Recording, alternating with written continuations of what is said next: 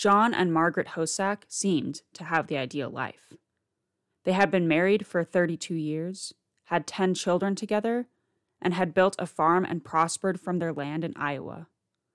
But then in the year 1900, John Hossack was found murdered in his bed.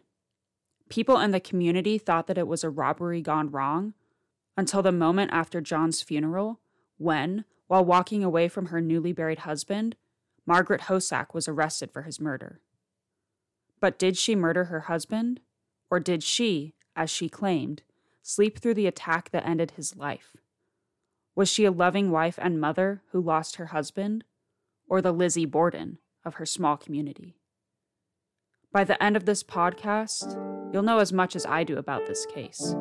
So come with me, and together, let's try and figure out who murdered John Hossack.